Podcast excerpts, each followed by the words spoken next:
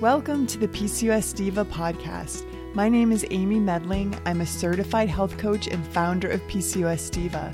My mission is to help women with PCOS find the tools and knowledge they need to take control of their PCOS so they can regain their fertility, femininity, health, and happiness. Today's PCOS Diva podcast is sponsored by the seven day Discover Your PCOS Diva Jumpstart program. Jumpstart is the place to begin when you're ready to commit to yourself and jump into your healing journey. Learn step by step how diet, lifestyle, and mindset changes can get you on the right path.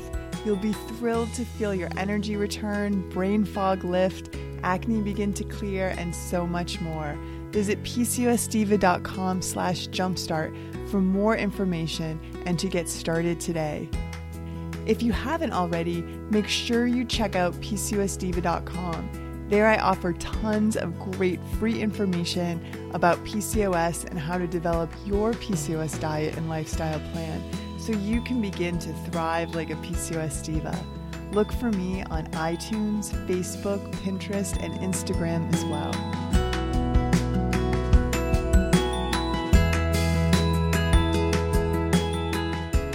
Today, I'm welcoming back a favorite guest on the podcast, and that's Dr. Brooke Kalanick. And she is a licensed naturopath doctor and functional medicine physician and an author of the brand new book, Hangry, Five Simple Steps to Balance Your Hormones and Restore Your Joy. And it's a wonderful book. Congratulations, Dr. Brooke. Thank you. Yes, it is out. Yeah, June. It, and I think everybody needs to get a copy because there's just so much information in here and a four week plan to kind of reset your hormones. And it's so applicable for women with PCOS. Um, but before we move um, forward, I just want listeners to know that you were on my podcast uh, a couple years ago. It's episode 60, How to Balance PCOS, Exercise, and Hormones. And I really encourage listeners to go back and listen to that episode because you really are a, a wonderful expert on how to exercise with PCOS. I know you have PCOS yourself and you've kind of figured this out, um, the formula out, and we talk a lot about um, exercising to avoid adrenal exhaustion in that um, in that episode. And although you have a lot of fantastic information about exercise in your book and tons of how to, there's lots of pictures on proper form and exercises to do. We're, we're not going to cover that um, as much because there's a lot more info that I want to dive into in your book. Um, so I just want to encourage listeners to go and review that information in podcast 60. But I do want to touch on one aspect of exercise that you talk about, and that is walking. And I, I wrote about in my book that when um, I, I was running so much to try to manage my weight um, early on when I uh, had PCOS that I ended up with shin splints and had to start walking because I just couldn't run anymore. Uh, and I was amazed that I actually started losing weight when I started walking instead of yeah. running. But um, you talk a lot about walking in your book. It's part of your reset program. Um, so can you kind of tell us why you like walking so much? Yeah, well, it's it's funny when we were working on. So I wrote the book with my um, business partner, my uh, podcast co-host, um, Sarah Fragoso. So she is a gym owner and a personal trainer, ex CrossFitter. So we are kind of this blend of the clinical side and the practical side. And um, with our program, there was we have what we call our five habits, and one the first it's five, four, three, two, one is the structure, and um, the fifth one is or the one that goes with the five is five walks per week. And as we were getting the book edited you know, by someone who doesn't really know our field or work with women the way that we do. Um, she had so many questions about the walking. She's like, I don't understand why you guys are recommending this. And um, we were like, well, so many of us are a trying to maximize our time, and so adding in, you know, a 45 minute walk tends to be something women are like, I don't know if I have time for that. But, you know, like you said, when we recorded um, the episode in the past, we talked a lot about, you know, women with PCOS and exercise and where do we get it wrong. And I think many of us, not every woman with PCOS struggles with trying to lose weight or maintain their weight, um, but to some degree we typically usually struggle with both insulin resistance and inflammation. And walking is great for both of those things. So we've got good research showing, you know, women with autoimmunity or inflammatory diseases do better, they feel better, and their um, markers of inflammation improve with more walking. And it tends to be an exercise that doesn't totally wipe us out. Now, there is going to be like the most inflamed, adrenally exhausted, low thyroid woman that even walking for 45 minutes might be too taxing for her. But for most people, for most women, it's going to be a good you know, way to move. It's a, you know, we are bipeds. We are meant to be walking and we sit a lot. You know, I live in New York City, so I walk quite a bit just most of us do just kind of in the run of things, but that's not the way most of us live, right? And I still sit too much too. So it's a good way to like adjunct or to kind of counteract the sitting for sure, which we know to be so detrimental for our posture and causes lots of issues. So it's really great um, exercise that doesn't usually perturb our hormones. So that's a real advantage. And when we talked, when you and I talked before, you know, again, when we're struggling to lose weight or we're struggling to maintain our weight and frustrated with some of the things that happen with PCOS, you know, the advice is typically to eat less and exercise more. And that can really quickly exacerbate any cortisol issues we have or create them. And, you know, I think what happens, you know, when you're a woman with PCOS is you're seen as someone that has maybe some insulin issues, definitely some estrogen, progesterone issues, but we sometimes fail to remember that all women have all of those glands, right? We all have ovaries and a thyroid and adrenals. And just because you're a woman with PCOS doesn't mean we don't need to take into account any of those other hormone issues we have and honor them as well with the low thyroid and low cortisol being you know the most delicate of those and the ones I think we have to honor first even before we get to any of that PCOS specific stuff like doing more exercise, getting more muscle mass, all of those things to help with the insulin resistance. So walking is something, you know, we recommend doing kind of as much as you could tolerate. Five walks a week is um, kind of the baseline. And again, because it tends to really help with some of the big problems and doesn't exacerbate some of those more delicate hormones. And I think walking as well can be used when you do want to do a little bit more, but you don't want to run yourself into the ground, like with extra cardio, um, like the running. So let's say you had, you know, you're doing your regular walks, but let's say like as life goes, right, you have a meal that's maybe more carbohydrate or more calories or something that you're like, I know this doesn't really work well for me. And instead of, you know, just feeling guilty about it, we can take a little walk. And that is something that can really put that fuel to use and not exacerbate any insulin resistance. And I like to use stuff like that when we when we've got something like PCOS that is, you know, a chronic condition that we want to, you know, not be at the mercy of it. And we really want to have some tools that help us manage those things. Because let's face it, we're not all going to be on some sort of perfect diet every day 365 days of the year like life happens right? It's your birthday or you're going out with your girlfriends or you're on vacation. And sometimes you know we tend to think of you know using exercise as a punishment for eating and that's definitely not what this is about it's not like oh i went out with my girlfriends and had whatever and now I have to work it off. It's not that. It's one of those like long-term things knowing that a meal that's higher in carbs or higher in calories or higher in something that causes us inflammation could be something we could really feel, you know, not good with for several days. And a little bit of exercise, like a good walk, can actually be a tool that is kind of, I think, like a long-term PCOS strategy. Yeah, and it, it's not really about calories in, calories out. It's about taking the walk after the meal to sort of help with the insulin um, sensitivity. I think. Absolutely. Yeah, getting those, you know, just mm-hmm. putting that meal to use, right? Like letting it get into your muscles. And, you know, exercise is one of our best tools with insulin resistance because it does improve insulin sensitivity. You don't even need insulin when you're exercising to get glucose out of your bloodstream and into a cell. So it is a super good tool. I think so many of us that turn to exercise as a management, whether it's stress management or, you know, managing our diet, we, we can overdo it. And walking is one of those things that tends to keep us out of hot water with that. Mm. I think a lot of women with PCOS tend to be sort of that type A, like really driven and do tend to overdo it.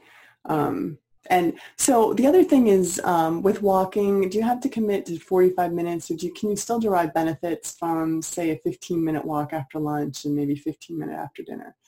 Yeah, so I think that with the walking, as long as it's not causing, you know, you to feel wiped out, which again, most women it's not, it's one of the ones you can kind of do, you know, more is better. So mm-hmm. ideally, you know, getting in an hour a day, 45 minutes a day is is great. And I tend to do it, um, you know, I take my kids to school and tend to walk so fasted in the morning after, you know, I'm taking care of my kids. And that's because that's where my hormones are at right now. You know, a couple years ago, a fasted walk wasn't in the cards for me because it I had more adrenal issues. Um, but that's what I do now.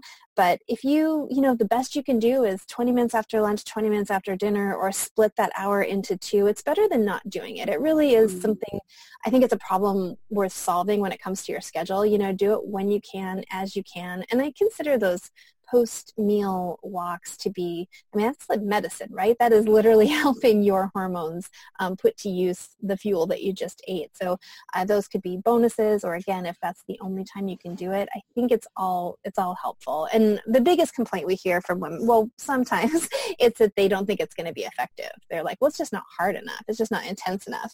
Um, but it's kind of accomplishing a different purpose, right? And um, the other argument is the time. And I think it's again a problem worth solving to try to find some time that that that, that can fit into our day. Mm. And you um, t- you mentioned being low cortisol and low thyroid, and I think a lot of women really struggle with knowing what their hormonal issue is, and it's hard for them to get the test advocate. You know, they try to advocate for the testing that they need at their doctor's office, but doctors don't aren't always willing to do the tests that you know, will give us a, a full picture of what's going on. But in your book, you have a really nice hormone quiz that could sort of indicate what might be going on with your hormones um, in terms of your thyroid and insulin resistance, cortisol, uh, excess um, estrogen or low progesterone. And then you give us some um, sort of hacks and, and tips in terms of supplements and um, food that we can eat to sort of help bring things back into balance. And I was wondering because I tend to have issues with ser- with um, well serotonin. Yes, we're going to talk about that in a minute. But cortisol, um, I tend to be low cortisol, and I was wondering if you could talk a little bit about how cortisol, the role it plays for women with PCOS, and maybe um, you know, give us some idea of what signs are for low cortisol and what signs are for high cortisol to look for?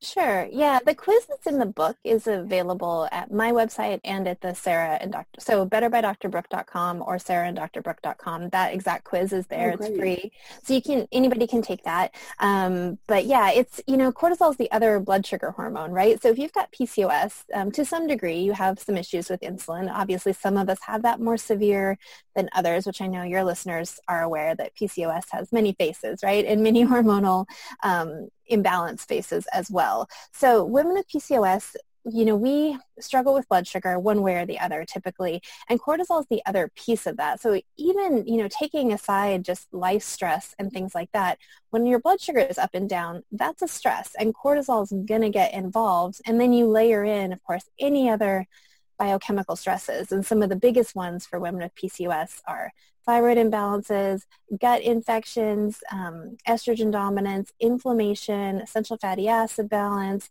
any host of nutrient deficiencies, electrolyte imbalances, you know, all of those things um, are stress, biochemical stresses as well. And we tend to have you know, just pretty much everything on that list that I just rattled off. And then of course there's the lifestyle stress and how we're exercising and are we getting enough sleep. So for most women with PCOS, there's usually some degree of cortisol involvement. And sometimes it's high and sometimes it's low. The high cortisol insulin resistance combo is a tough one. It's going to make all of the PCOS stuff worse. It's going to make the insulin resistance and the inflammation worse. And we tend to see, you know, puffiness or inflammation. And cortisol is funny because acutely it's anti-inflammatory, but most of us are not dealing with acute high cortisol. We're dealing with that chronic calling upon it way too many times a day, every day for a long period of time. So, you know, we've got this chronic cortisol release and it tends to affect our sleep. We tend to not be able to fall asleep and unwind very easily. We might feel tired. And then back to the inflammation, you know, in time that gets worse. We feel puffy, we feel sore, we feel achy. We tend to feel tired and achy in the morning and then we tend to have a hard time you know balancing our blood sugar through the day. We tend to crave you know fattier sugary carby foods. All the stuff you know is not going to make your stress or your insulin resistance any better. Um, but so we tend to be low energy, higher cravings, and then difficulty falling asleep.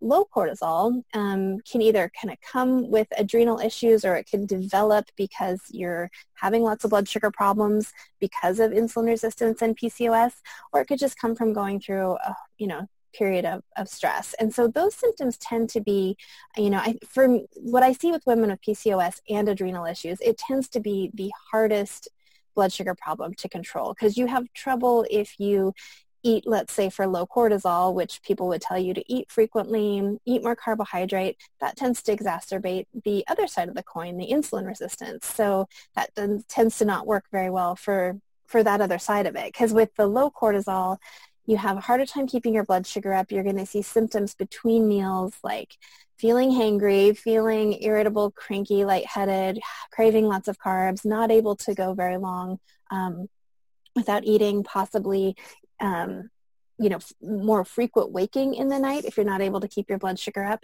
So the low cortisol and low, I'm sorry, low cortisol and insulin resistance combo is the toughest because you have to honor that low cortisol first because that's what I, what's on the top of my hormone hierarchy. If we don't you know, deal with low cortisol and low thyroid first and just treat ourselves again like we only have PCOS and nothing else is going on. Where again, that advice is low carb, keto, exercise a ton, which is the exact opposite of what someone would tell you for your low cortisol, which is eat frequently, eat plenty of carbohydrate, so, and don't exercise too much. You want to do some yoga and some walking and nothing more strenuous. So it's a it's a real conflicting um, bit of information for women that have this issue, but yet if we don't deal with it, just doing some of the PCOS stuff can be really frustrating. So in this case, what I recommend is we honor them both, but make sure that we are really attuned to that low cortisol first. So I tend to start women, you know, in this like maybe four meals a day, five can really exacerbate the insulin issues. And you might need, you know, a teeny smattering of carbohydrate, like a little bit, a few bites at every meal versus a big serving at every meal. Whereas maybe someone with just insulin resistance can do just starch at night or they could even do something more extreme like a keto diet or a very low carb diet. And I find that that kind of making sure we honor them both, that tends to be the combo, hopefully while you are dealing with the um, low cortisol issue. What's driving all that stress? What's causing you to be so wiped out? Is it infection, uh, lifestyle? You know, what is it that's going on? And hopefully heal that a little bit so we don't need to be on such a tightrope with your blood sugar. Yeah, great advice, and and your book goes into much more detail onto how to to treat those issues and more. Um, one one of the th- the um, sections of the book that really kind of struck my interest was your discussion about GABA and serotonin, and I think that a lot of women with PCOS struggle with low levels of of mm-hmm. both of those. And I was um, hoping that you could talk a little bit more about it for our listeners. Yeah. So when you think about all of your neurotransmitters, you know, we get in real quick to like, well, what can I take, right? So we know that tyrosine will boost dopamine and tryptophan or 5-HTP, St. John's wort, those things will boost serotonin. Um, but what we want to always remember when it comes to neurotransmitters, insulin has a role in this and it helps drive the amino acids from your food. So let's say you ate some chicken or some turkey and it's got some tryptophan in it, but you need to get that tryptophan into your nervous system, into your brain in order to be produced into serotonin. And that's going to be driven by healthy blood sugar and by insulin balance. So if you think you have any neurotransmitter imbalances, one of the first things you want to do is make sure we're managing your blood sugar, which all goes back to what I just talked about with, you know, insulin, and cortisol. So that's a really important thing, I think, for women with PCOS or all women. You know, we get so into, you know, exciting things like keto or CrossFit or whatever is like the new or Orange Theory, whatever is like the new hot uh, trend or now the carnivore diet, right? That's the new nutrition trend or and then we get focused on that and we forget just the basics of what's actually working for your physiology right now for you to balance your blood sugar, right? So we want to make sure blood sugar balance is really in line anytime we're wondering about having um, neurotransmitter issues. So GABA and serotonin tend to be some of our calming kind of feel good neurotransmitters. When we don't have enough of them, we feel anxious. Um, with serotonin, we can feel depressed. So with GABA, again, very reliant on balanced blood sugar. So do that first. And if you are having symptoms of low GABA, you tend to feel more anxious. You can feel almost like a sense of dread at times. And this anxiety and dread doesn't really have a reason. Like I just actually had a super stressful phone call with my daughter's school about registration next year. So that's a reason for me to feel anxious, right? This dread with GABA deficiency tends to be, or anxiety with it, tends to be sort of for no reason. You're sort of finding yourself like feeling anxious and upset and not in my stomach and I'm not really sure why. Um, you can also feel a little bit disconnected from other people when GABA is low and certainly have a hard time sleeping. With serotonin, we tend to have some depression.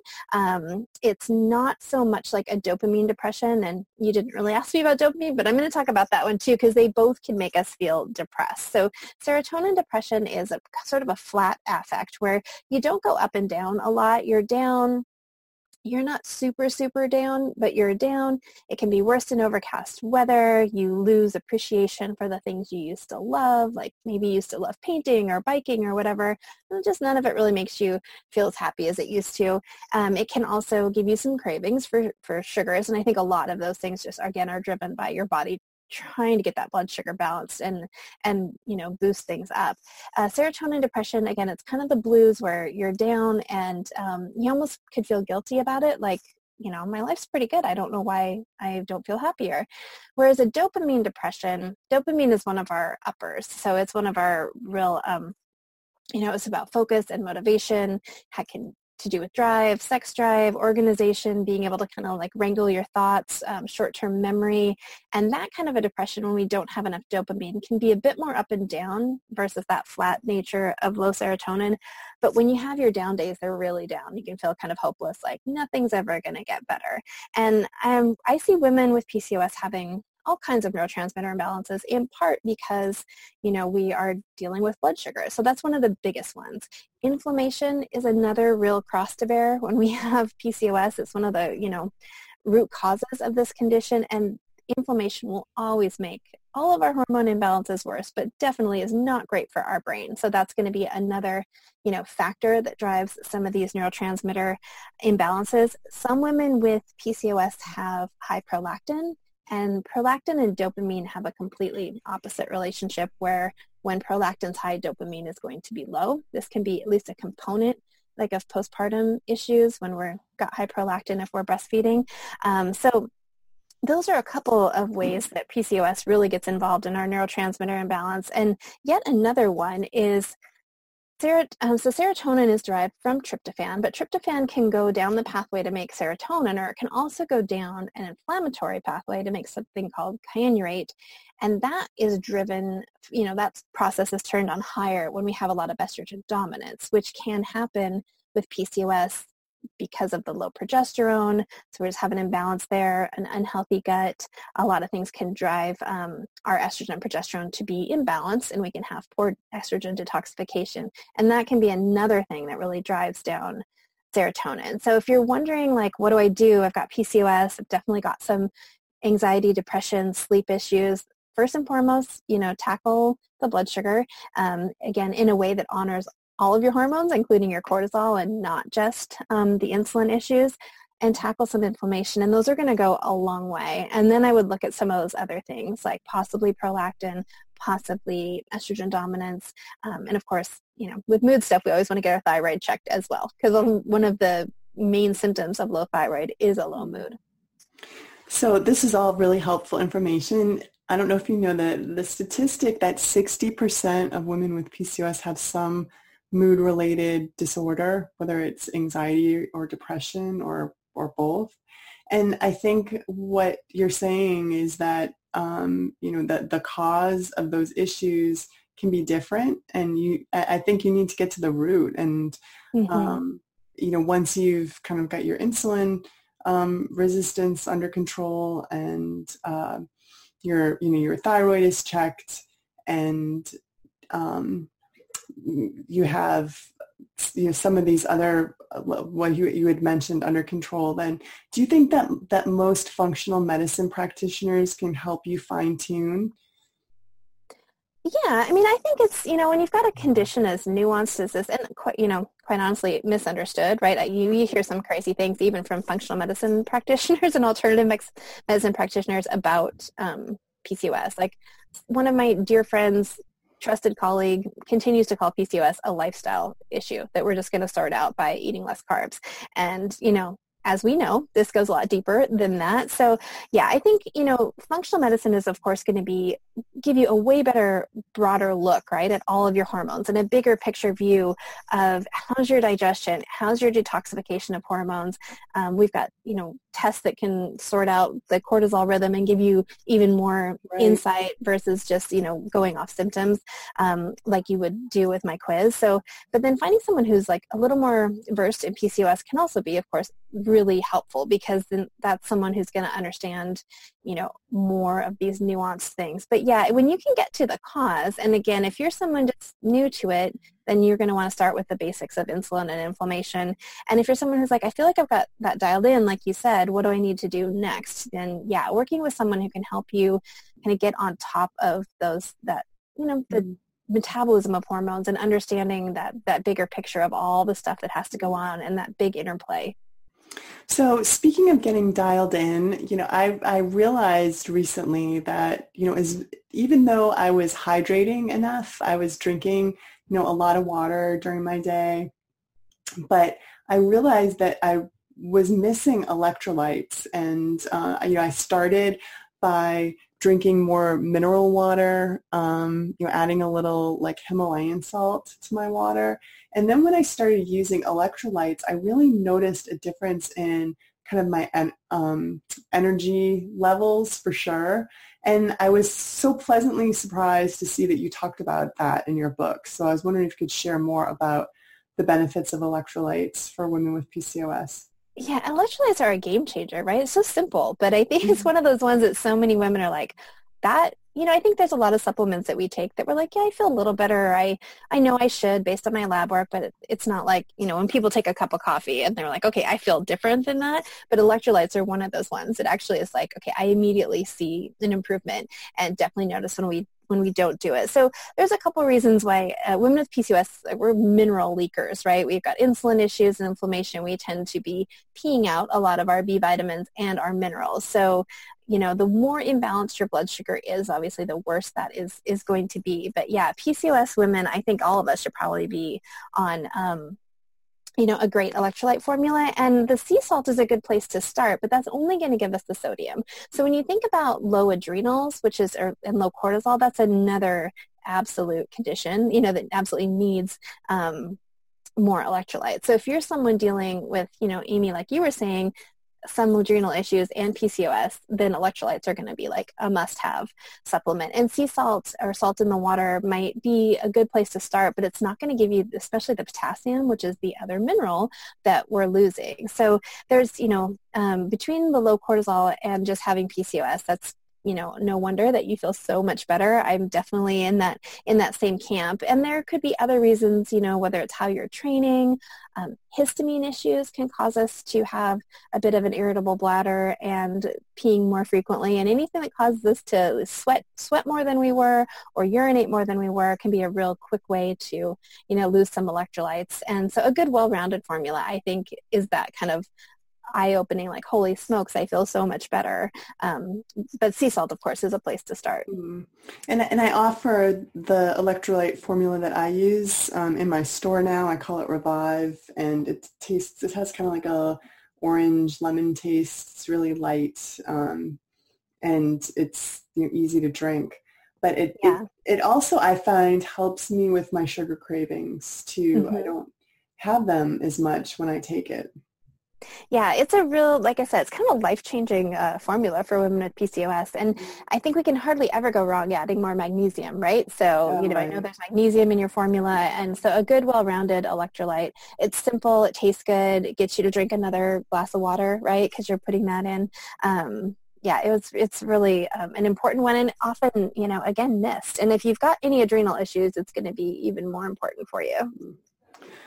So I wanted you to talk a little bit about um, your diet plan in the book and the importance of vegetables. And I think some people might be a little surprised by the amount, like because you actually kind of give an amount of veggies you want people eating a day. But um, you know, I think that this is one of the, the the first things that we need to do to start feeling better with PCOS. So, so tell us about your your veggie protocol and a little bit more about your diet plan.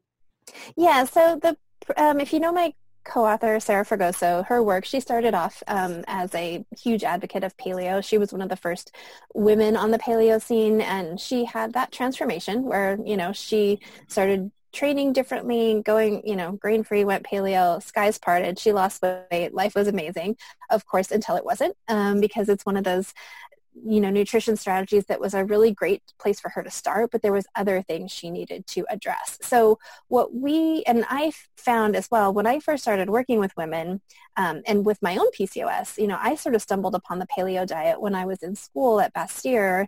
And, you know, we had a vegetarian cafeteria. Like this was not really the way that I was eating with all of this meat. I didn't dislike it. It just wasn't, really wasn't in the construct of what natural health was, especially at the time but I wasn't doing great. Like my PCOS was definitely not great. I had a lot of stress, but I was also eating, you know, foods that were really aggravating me, um, you know, kind of based on this little nutrition bubble that I was in at Bastyr. So I discovered paleo dieting kind of around that time and ancestral health, and it was a miracle for me as well there's some things that happened in time, which again, you know, I think as women we need to, and women with PCOS, we have multiple hormone issues kind of going on at the same time.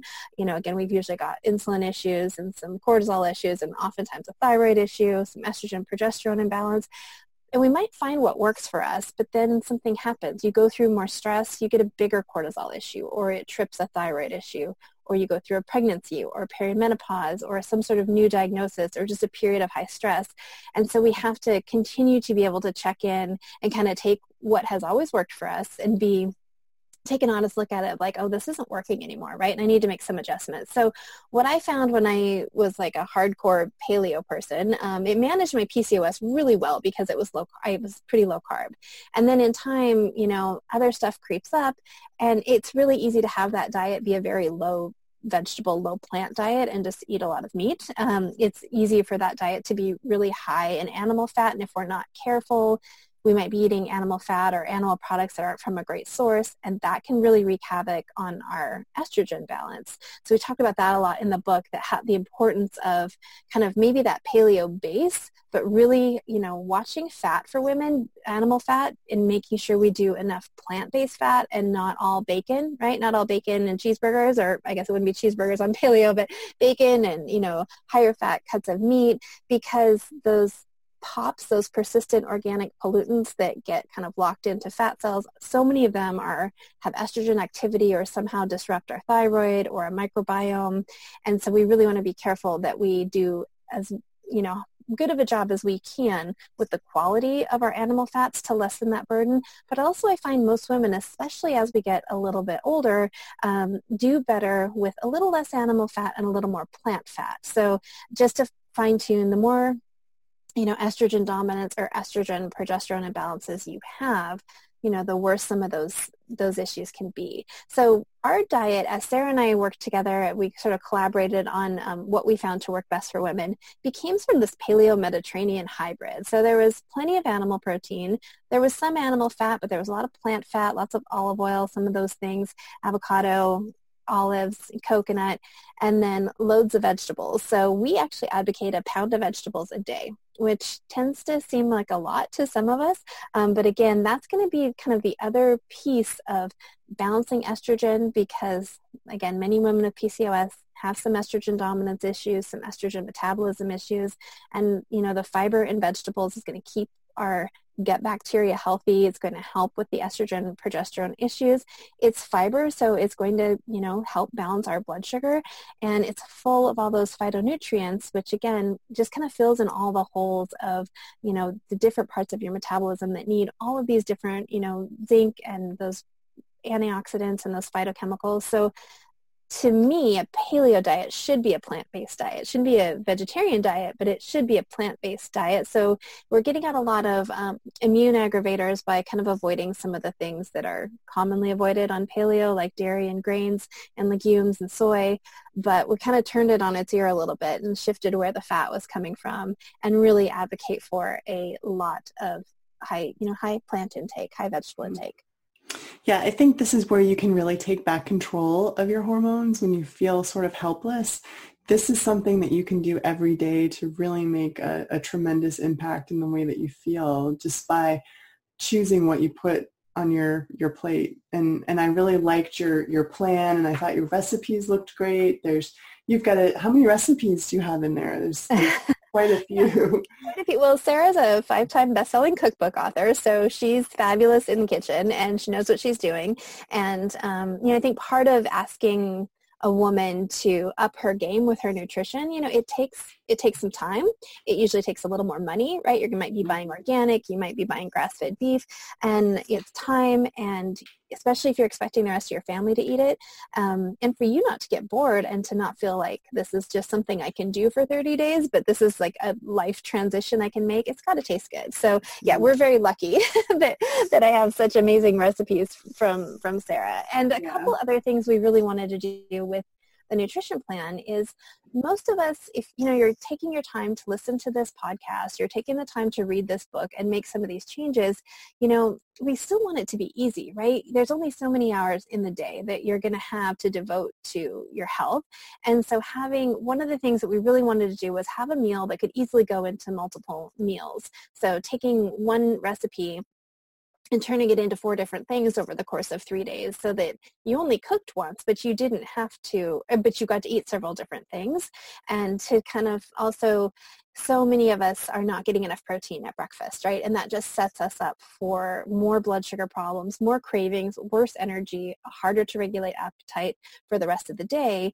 And so wanting to give women something else to do in the morning besides just eggs, right? That's kind of our only, or maybe a protein shake. We tend to not really get outside of that breakfast box very easily. So we had breakfast salad recipes, breakfast soup recipes. So really trying to solve some of the problems that make um, doing what we need to do a little bit easier. Yeah, another um, problem that you address is mindset in your book, and we're um, we're kind of running out of time. But I was hoping that you could leave us with one of your favorite mindset shifts around, um, you know, balancing your hormones and taking better and restoring your joy. Yeah, well, that was kind of our goal of the book, right? so mm-hmm. we just see all these women spending so much time and money at the gym and working on their health, but they're still unhappy, right? And maybe they're doing all the things. Um, but if you're not taking some time to express who you are, to do the things that you love, to do things just for play, just for the sake of it, like what's the point, right, if we're not happy? So we have in our book what we call the five pillars, and they're just, you know, foundational ideas about being more engaged in your life, being who you are, being your own best friend, committing to what works for you, you know, getting into that as a foundation to rest all this other stuff on. And so we teach that throughout the book. So as far as me, I, you know, I think that there's a couple things. Our, our second, I'm sorry, our first pillar is um, find and commit to what works for you. And so I think some of us in this journey are trying to find what works. Like we're not sure if we need to be dairy free or we're not sure if we need to, you know, try a low histamine diet or a low FODMAP diet. We're still trying to find what works for us some of us have done that work, right? Like we know, like for me as a woman with PCOS, I know that low carb, dairy free, gluten free, watching my stress, being committed to exercise, I know that those are things that work for me. And so what a lot of women struggle with is how do I stay committed to that? How do I make sure that I'm able to do that and not feel overly restricted or overly miserable, right? And so for me, a big mindset shift for me with having PCOS was in my younger years, like you were saying with the running, I did the same thing. I just, didn't matter what I did at the gym, I just wanted it to make my legs smaller and I wanted to, you know, be able to lose more weight. And, in, and that caused me to do a lot of things that really worked against my PCOS physiology. And the biggest shift for me that changed is to just embrace this PCOS body that I have. I put on muscle really easy, so I'm strong. Um, you know, I am have started training in a way that kind of works with that instead of constantly trying to rail against it. And then being able to just instead of being miserable that oh, i have to be gluten free or i don't do well when i have coffee and i have to be committed to my sleep and i do need to exercise regularly it's easy to stay in the unfairness of that, like, well, my girlfriend who doesn't have PCOS doesn't have to do any of those things. She drinks wine every night. She looks great. Um, and kind of minding my own business about, well, this is what my physiology is. And when I work with it, instead of just constantly trying to change it, I am much less anxious and stressed about it. I'm much more at peace. And also I'm not doing anything, you know, for the sake of weight loss that makes my hormones, you know, less healthy.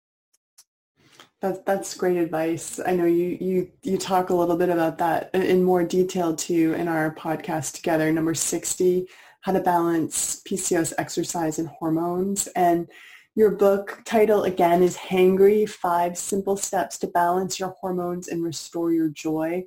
And it's going to be available June fourth uh, everywhere books are sold. And I'm really encouraging everybody to pick up a copy because you don't you know, you don't not only get the all of the fabulous recipes, but um, those five pillars that you just touched upon, I think really powerful mindset shifts, which is such an important part of um, it, it really taking on your PCOS. Um, for sure. And, and, Dr. Brooke, thank you so much for being such an advocate for for women with PCOS. I know that's something that you talk about a lot know, on your blog. Um, maybe you could just tell us where we can find out more about the work that you do.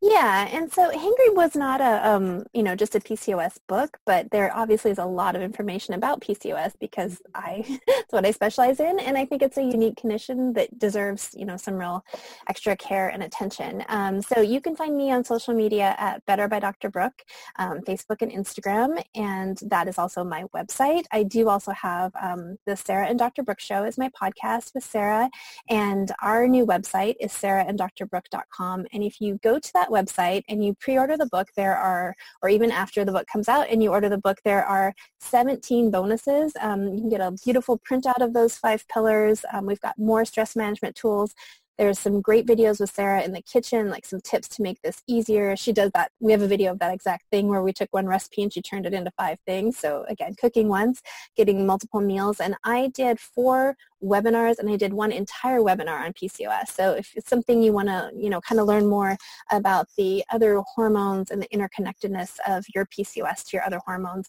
that's one of the free bonuses. So you can get all those at sarahanddrbrooke.com. Oh, that sounds so great. Well, thank you so much for coming on and for writing your book. And thank you everyone for listening. And I look forward to being with you again very soon. Bye-bye.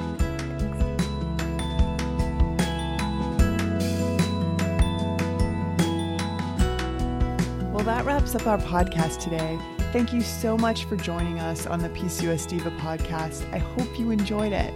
And if you liked this episode, remember to subscribe to PCOS Diva on iTunes or wherever else you may be listening to this show. And if you have a minute, please leave me a quick review on iTunes because I love to hear from you. If you think someone else might benefit from this free podcast, please take a minute to share it with a friend or family member so she can benefit from it too. And don't forget to sign up for my free weekly newsletter. Just enter your email at pcosdiva.com to get instant access and make sure you never miss a future podcast. This is Amy Medling, wishing you good health. Bye bye.